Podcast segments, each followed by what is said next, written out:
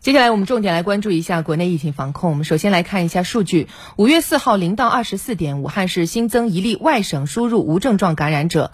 这个人在四月二十八号抵达武汉之后，闭环转运至集中隔离点隔离，随后在已经隔离管控人员例行核酸检测当中检出核酸阳性，随即转运至武汉市金银潭医院，结合临床表现判断为无症状感染者。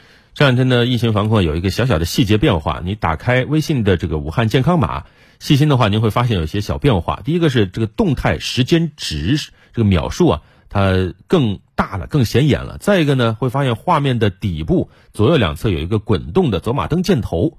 为什么会有这些变化呢？实际上，记者了解到，是为了防止有人通过截图逃避检查、蒙混过关。用这种方式，你再用截图的话，那查验人员会很方便，一眼就能看出来。你这图怎么不动呢？对，我们今天早上看了一下啊，确实，你像这个微信上的防疫健康码已经这个功能上线了。那支付宝的同步可能还需要一点点时间啊，但是相信很快也会上线。